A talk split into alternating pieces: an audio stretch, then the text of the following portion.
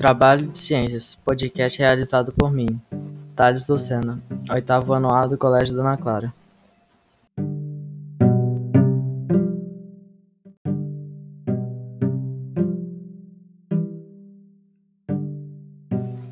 Na realização do trabalho de Ciências 1 e 2, o assunto é reprodução assexuada e sexuada, análise dos diferentes tipos reprodutivos em relação ao mecanismo adaptativo e evolutivo das espécies.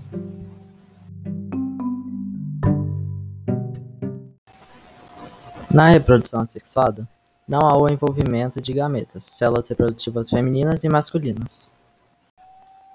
Na reprodução sexuada, há a presença dos gametas que se juntam e formam a célula chamada de zigoto.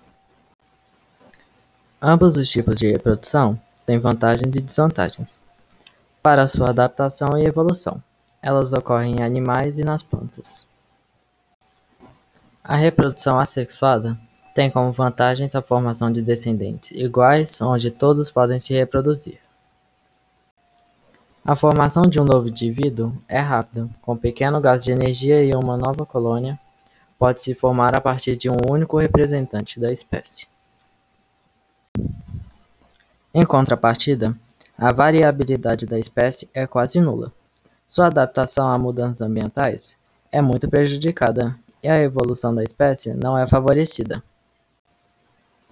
A reprodução sexuada por sua vez, tem como vantagens descendentes com grande variabilidade de características, maior adaptação a variações ambientais e, consequentemente, favorece a evolução para novas formas.